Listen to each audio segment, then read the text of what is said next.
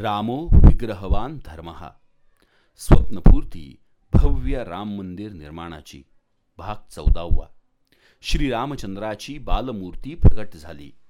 भारताचा स्वातंत्र्य लढा सुरू असतानाच पंडित मदन मोहन मालवीय यांच्या नेतृत्वाखाली सन एकोणीसशे तीसच्या आसपास अखिल भारतीय रामायण महासभा स्थापन झाली आणि या संघटनेने राम जन्मभूमी मुक्तीचे आंदोलन सुरू केले. सन एकोणीसशे चव्वेचाळीसमध्ये या संघटनेच्या वतीनं अखंड रामचरित मानस पाठ वाचनाचा कार्यक्रम घेऊन विषयाला गती देण्याचा प्रयत्न केला गेला.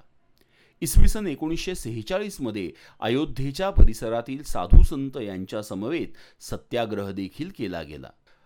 भारत स्वतंत्र झाल्यावर मात्र एकोणीसशे एकोणपन्नासपासून रामजन्मभूमी मुक्तीच्या लढ्याला आणखीन जोर चढला आणि ही लढाई आता न्यायालयात देखील जाऊन पोचली.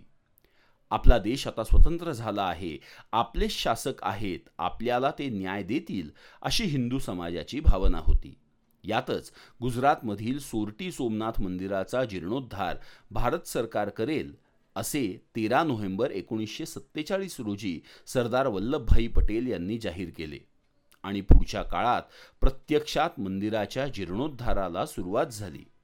रामजन्ममुक्तीसाठी संघर्ष करणाऱ्यांना यामध्ये आशेचा किरण दिसला आणि सोरटी सोमनाथ मंदिराच्या जीर्णोद्धाराबरोबरच अयोध्येचाही प्रश्न शासनाकडून सोडवला जाईल अशी आशा वाटू लागली.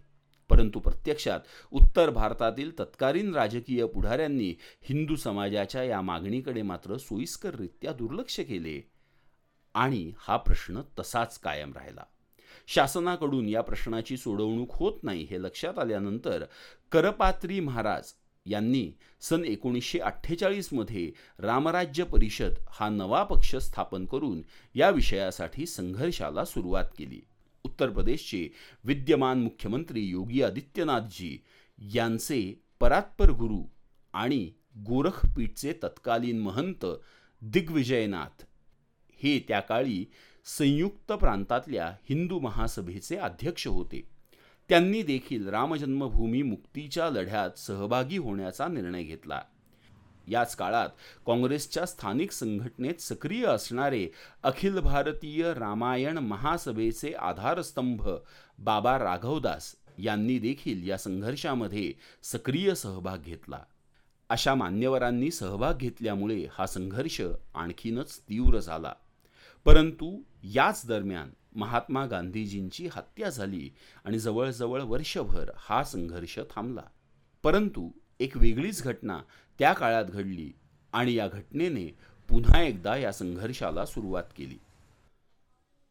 दरम्यान वादग्रस्त ठरविल्या गेलेल्या या वास्तूमध्ये बावीस तेवीस डिसेंबर एकोणीसशे एकोणपन्नासच्या मध्यरात्री इमारतीच्या तीन घुमटांपैकी मधल्या घुमटाखाली गर्भगारात श्रीरामचंद्रांची बालमूर्ती प्रगट झाली.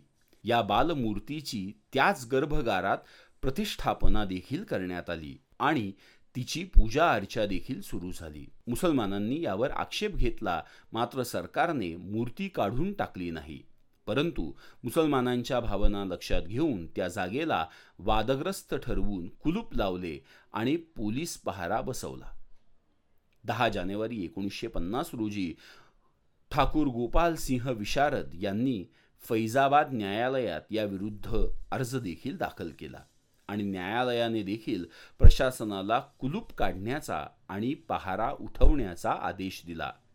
अलाहाबाद उच्च न्यायालयाने देखील असाच आदेश दिला. परंतु तत्कालीन सरकारने हा आदेश न जुमानता सदर ठिकाण विवादास्पद म्हणून घोषित केले. मूर्तीची नियमित पूजा पुजारी करतील आणि बाकी हिंदू बाहेरून दर्शन घेऊ शकतील अशा प्रकारचा आदेश सरकारने काढून त्याप्रमाणे अंमलबजावणीला सुरुवात केली. संकलन डॉक्टर सचिन वसंतराव लादे पंढरपूर. निर्मिती विश्वसंवाद केंद्र पुणे. सादर करता देवदत्त भिंगारकर